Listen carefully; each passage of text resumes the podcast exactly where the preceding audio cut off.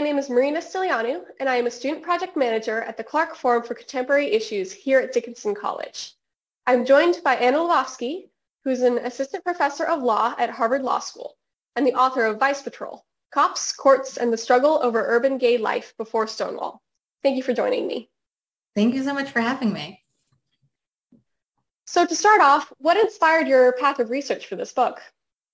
It's a great question, and I increasingly believe that it's impossible for me to really answer that question without giving you uh, my full biography, but I'll keep it short. So I came to my PhD program knowing that I wanted to, to work in the history of sexuality and the history of gay life in particular. These were the books that really brought me into history to begin with. And most histories of sexuality are typically told stories of community building and political awakening. They're ground up stories policing tends to hover in the background, but it's rarely the central focus. I think partly I, I, was always curious about the operations of the law itself. I wanted to, to, to dig deeper into that story. But partway through my first year in my graduate program, I completely, by happenstance, stumbled on these sources, which were these police manuals from the 1930s and 40s and 50s that addressed, among other things, the policing uh, of queer life. And I was just so struck uh, by these sources and, and how very literally they tried to visualize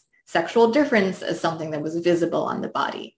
Um, and when I when I found those sources, I, I thought, you know, this, there's there's a story here. There's there's something to be told. So that's really what brought me to the project. That's so fascinating. Was there anything in particular that really surprised you as you conducted the research? Yeah, so a, a, number of things surprised me. I think the most surprising part of the story is is the thing that still surprises readers the most when they pick up the book, um, which is just the sheer amount of contestation that attended anti-gay policing in the mid-20th century, in, in part because prior histories focus on the experiences of, of the LGBT community uh, in response to legal oppression, on, on these legal struggles against policing uh, they tend to focus on the adversarial relationship between the queer community on the one hand uh, and the state on the other. Um, and what I found is when you when you peer behind the curtain of the state and to the internal uh, operations of policing itself, you see that there's actually great, great ambivalence and contestation and struggle within within the, the, the law itself over this form of enforcement. Uh, and in particular, judges often really didn't buy into the police's campaigns against gay men, it's uh, primarily for a variety of reasons. Uh, these campaigns focused on men for a range of reasons, including some admirable ideological reasons. Some judges were simply more liberal, more progressive than police officers, uh, but also for, for a range of other pragmatic, institutional, uh, political reasons that, that were less admirable, just based on, on judges' jealousy of their own time or, or their, their distaste for certain police tactics or their, their, their sympathies for rich defendants, or they, for example, didn't see in a lot of other cases. Uh, and so the thing that surprised me the most, I think, is, is uh, how situating anti-gay policing within the broader politics of the criminal justice system revealed this, this real wealth of, of struggle in an institution that had previously been seen as, as, as somewhat more, if not monolithic, than at least somewhat more consistent in, in its priors. That's amazing. I noticed that when I was reading through your book to research for this event. So speaking of judges and judicial use of knowledge, one of your specialties is judicial use of professional knowledge, and you highlight the use of psychiatric knowledge. Can you speak to other methods of professional knowledge in law? Yes, so absolutely. No, it's, it's, it's, it's a huge question. So maybe I'll, I'll speak to the subject that, that I've looked at most closely in my research, which is police knowledge. So, so uh, in addition to, to work on this book, I spent the last few years uh, working on, on, on, some more contemporary uh, research about uh, judicial relationships with police witnesses, and particularly this phenomenon of, of judicial deference to police expertise, uh, the notion that police officers uh, based on their training, based on their experience, bring certain unique insights to their work, and the judges ought to defer to, to police officers uh, in light of those insights. So uh, this is part of the, the story of, of the book as well, uh, which you might have uh, noticed as you was reading it, as you were reading it. The typical story, which is something that, that I've uh, written on, is that essentially judges tend to vastly, vastly over defer to police expertise for a variety of reasons, including instrumental reasons. A lot of judges just aren't inclined to, to meddle in, in police tactics. And also I argue because again of this unique uh, institutional relationship between judges uh, and police officers, one of my arguments in, in, other work is that judges are exposed by, by dint of their unique uh, professional background and professional position to a, to a uniquely positive understanding of, of police expertise uh, because of essentially the, the selected glimpses of police professional knowledge that make their way into court. And this includes watching police officers testify as expert witnesses. This includes uh, attending training programs or, or uh, academy graduations, for example, uh, for police officers at conferences uh, for police officers.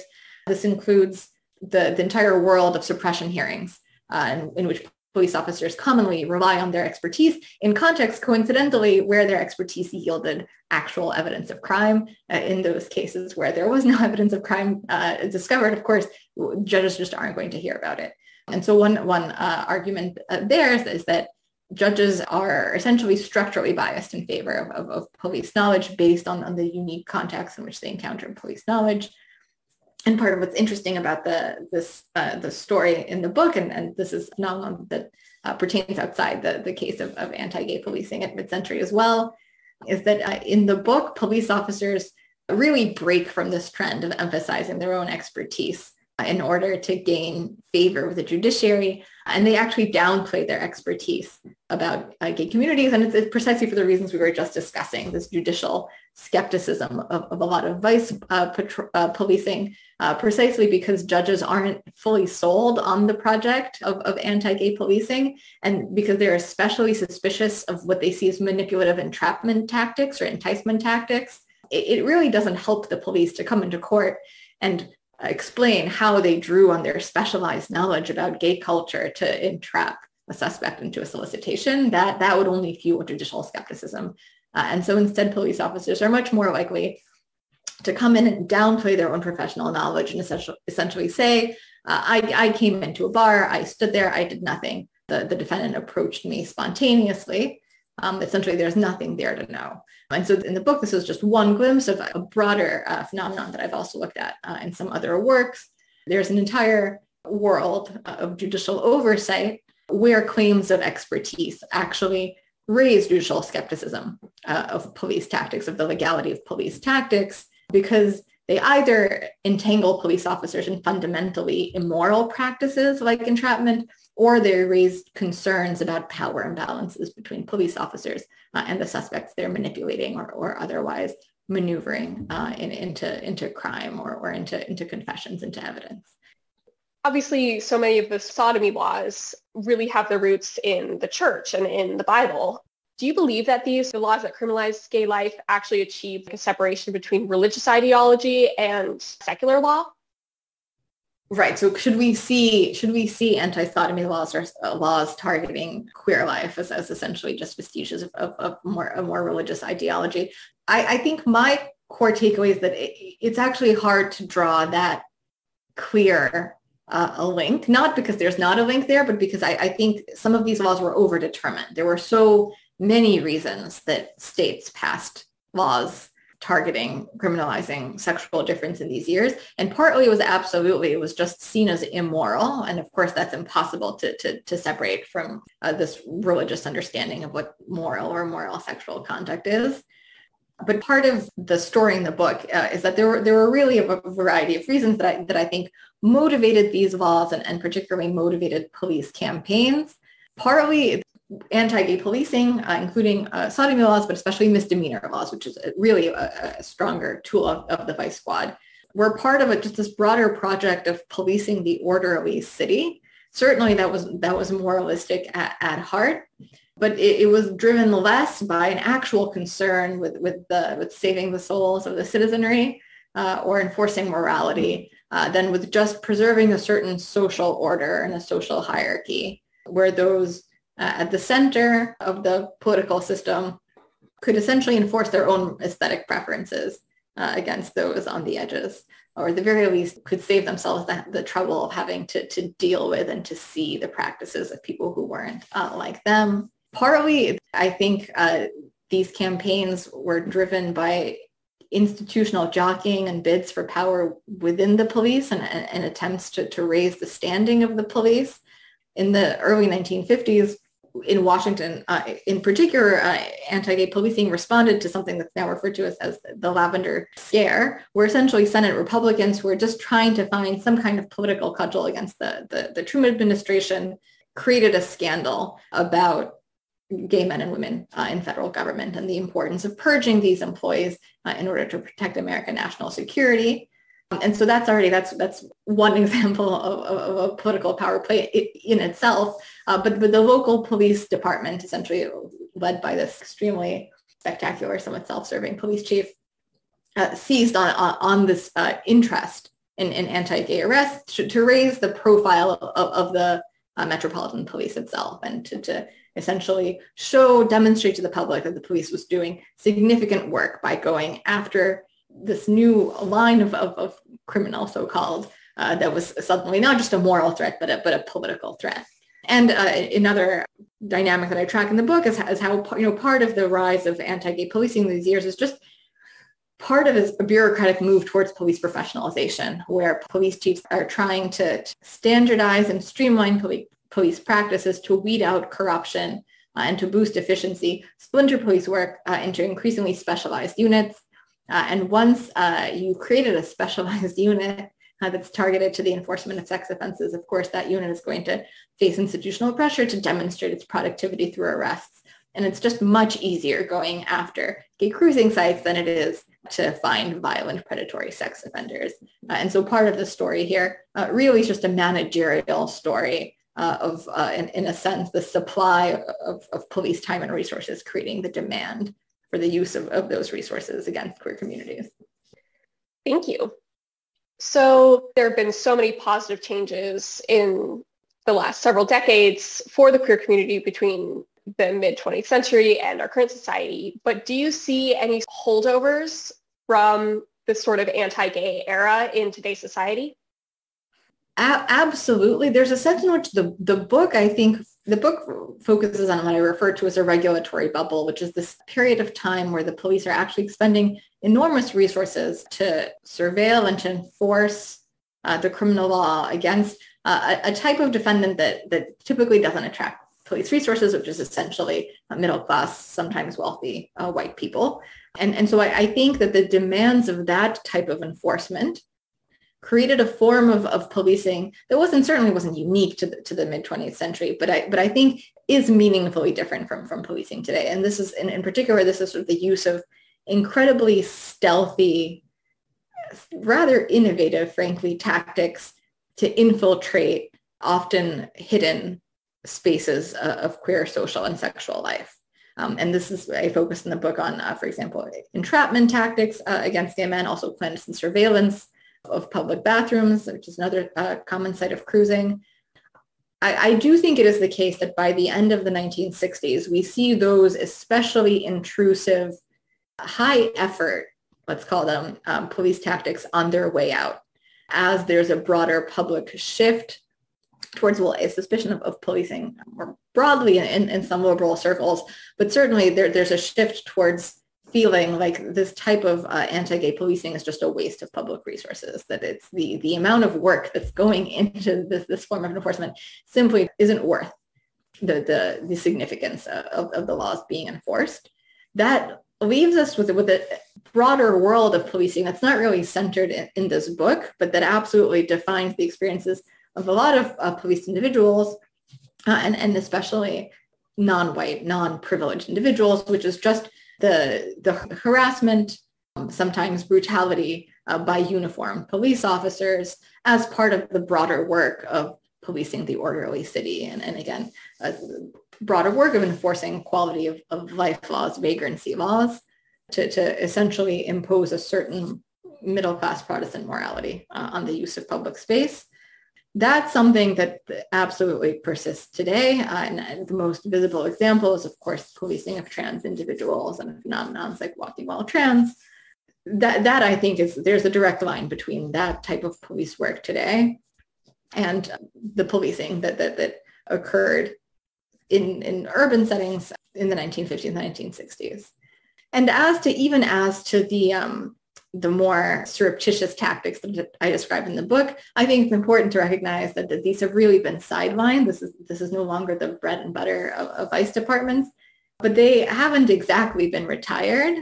So there was recently a, a headline about an undercover sting in a public park aimed at, at arresting gay men with some regularity every, few years. You actually see headlines like that, that their, their police officers still engage in the practice of uh, enticing men in, in parks and, and public bathrooms.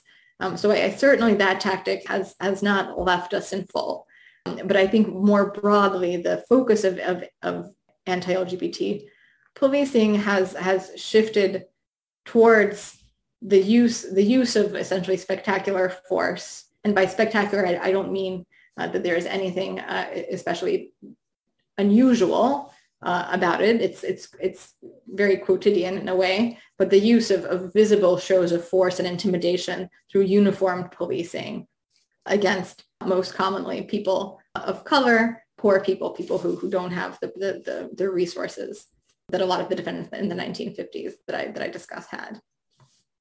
In the same vein of modern legal tactics against queer communities. Are you familiar with the Don't Say Gay bill that's being proposed in Florida?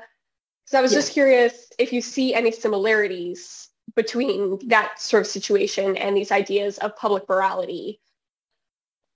Yeah, that's a great question. So, you know, and, and I think this also relates to your earlier question about the, the moral foundations of a lot of these laws. So uh, obviously there's uh, sort of at the highest level of generality, there's a clear through line of states essentially legislating to endorse what they see as, as moral or moral practices and also to send expressive messages about what, what are, are good or, or bad social practices. So I, I think at its broadest, absolutely, the, these laws are an attempt to define the outer boundaries of what's acceptable public conduct that we should expose our children to. Uh, there's also, I think, a more, you know, a more specific through line, which is the, the, the focus on children or the use of children to express fears uh, about sexual difference that, that uh, might or not might not actually be specific to that context. I mean, in, in, in mid-century as well, a lot of this policing, I, I'm not sure whether it was driven or justified, but certainly it was justified by the ostensible threat to, to youth, that this notion uh, that gay men in particular were, were going to to prey on, on unsuspecting teenagers or, or boys, uh, even as the police's own exposure to gay life made them well aware that this was very, very really not the case, that this was a completely uh, unusual, unusual, unfounded concern in the, the daily practices of, of, gay life in American cities.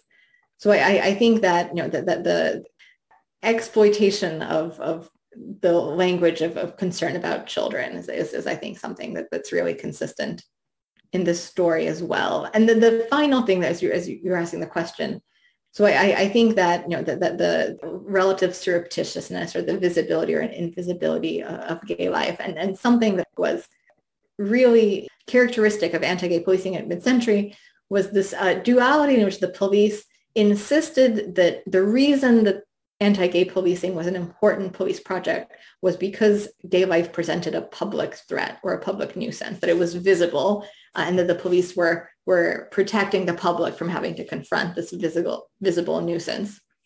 While at the same time, the police themselves were laboring to make that world visible. The world actually required uh, incredible planning, uh, insight, training to, to recognize a, a, cruising spot, to infiltrate it. And so there, there's something similarly ironic, I guess, about that these bills are, are, are aimed uh, at, in, in some sense at, declaring gay life uh, unspeakable or unimaginable for children, that we want to, to prevent children from having to confront the idea of, of, of this world, of, of this, this part of existence, while at the same time just bringing increased attention to that world and, and drawing increased attention to both to the, the project of anti-gay policing and in that to, to the persistence and, and the centrality of, of, of gay life in Florida as, as, as everywhere else, of course. So I think there's something self-defeating in the same uh, way about these bills as, as I, there was in the 1950s about that form of policing.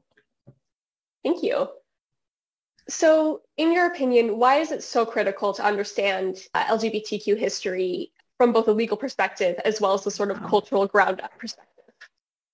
Yes, that's a, that's a great question. Uh, as, as a historian, I have to believe that there's just value in, in recovering knowledge of, of our history. So I, I think just knowing what happened and correcting, not correcting the record, uh, enriching the record, I, I think is, is, is valuable in itself. Beyond that, I do think that looking at the history of gay life from this more legalistic perspective I think it reveals some things of note, both about the history of gay life and about the work of, of law enforcement. I think one thing it reveals is, is the sometimes surprising legacy uh, of certain seemingly familiar moments in gay life. One phenomenon that I track throughout the book is how cultural developments, for example, that are remembered as, as bearing one political valence often redound in the legal system to bear a very, very different valence. So phenomena that are remembered as relatively liberal actually turn out to drive certain forms of legal regulation in really in very direct ways and certain forms of, of knowledge or ways of ways of understanding gay life that are remembered as regressive, conservative, devastating to, to individuals turn out to, to, to, meaningfully soften the hand of the law as it applies to, to a lot of these suspects. And so I, I think that peering into the operations of the legal system itself. In that sense, uh, enriches our understanding of the cultural history of gay life and of the, the sometimes uneven, sometimes surprising path towards claiming greater civil rights, claiming greater legal rights for the queer community. I also think it's this really striking case study for the operations of policing and, and the relationship between police and the courts. And that includes what we discussed about just the sheer struggle that attended this line of policing and the amount of discretion and the creativity, which I know sounds like I'm endorsing it. It's not necessarily a good thing, depending on who's exercising creativity. The amount of, of creativity that was exercised by both judges and police officers in their attempts essentially to shape how the other approach the, the work of, of, of gay policing. I, I, think the story is illuminating for that reason. And and finally, you know, one thing that I look at in the book is how it's precisely the the differences in understanding between police officers and judges that actually expanded the possibilities of, of anti-gay policing. That one thing, given particularly given judges' skepticism about a lot of these practices, one thing that really expanded the scope of the police's campaigns uh, is the fact that the legal system at all times made room for multiple competing understandings of gay life, separating police officers from judges. And so certain intrusive police tactics that the police only developed because of their understanding of gay life were ultimately upheld in court because of the court's ignorance about those practices. So I, I suggest that it's sort of these epistemic gaps uh, between the different arms of the law that, that frustrate potential checks on, on, on police abuses.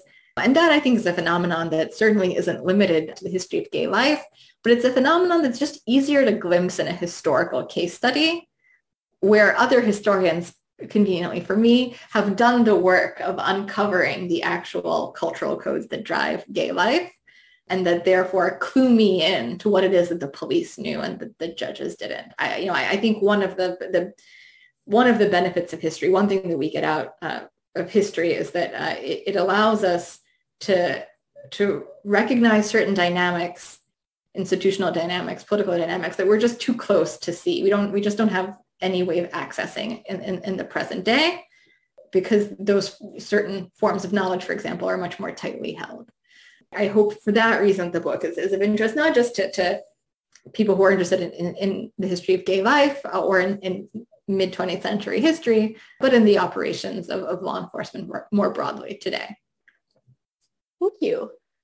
Finally, do you have any newer research or publications that you're really excited about or that you, even if you just started working on it, that we should look out for in the future?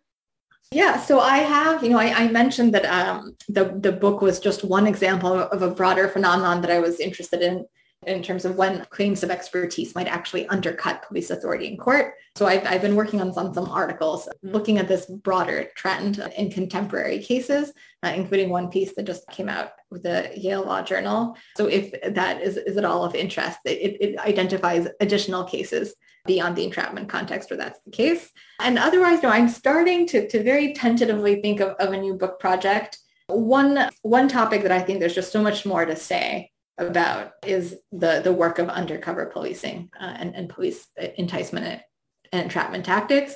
So I, this is, I, I, this is the first time I am, I am admitting to this project in, in a public forum, but, but I, I think I'm, I'm hoping to develop a book length project looking specifically at the history of police entrapment and it's both the legal and cultural representations. Well, thank you for sharing. That's very exciting. Well, thank you so much for, for this, these terrific questions. It was such a pleasure to discuss the book with you. Of course, thank you. So this concludes our interview. On behalf of the Clark Forum at Dickinson College, thank you again for sitting down and having this conversation with me. Thank you for having me.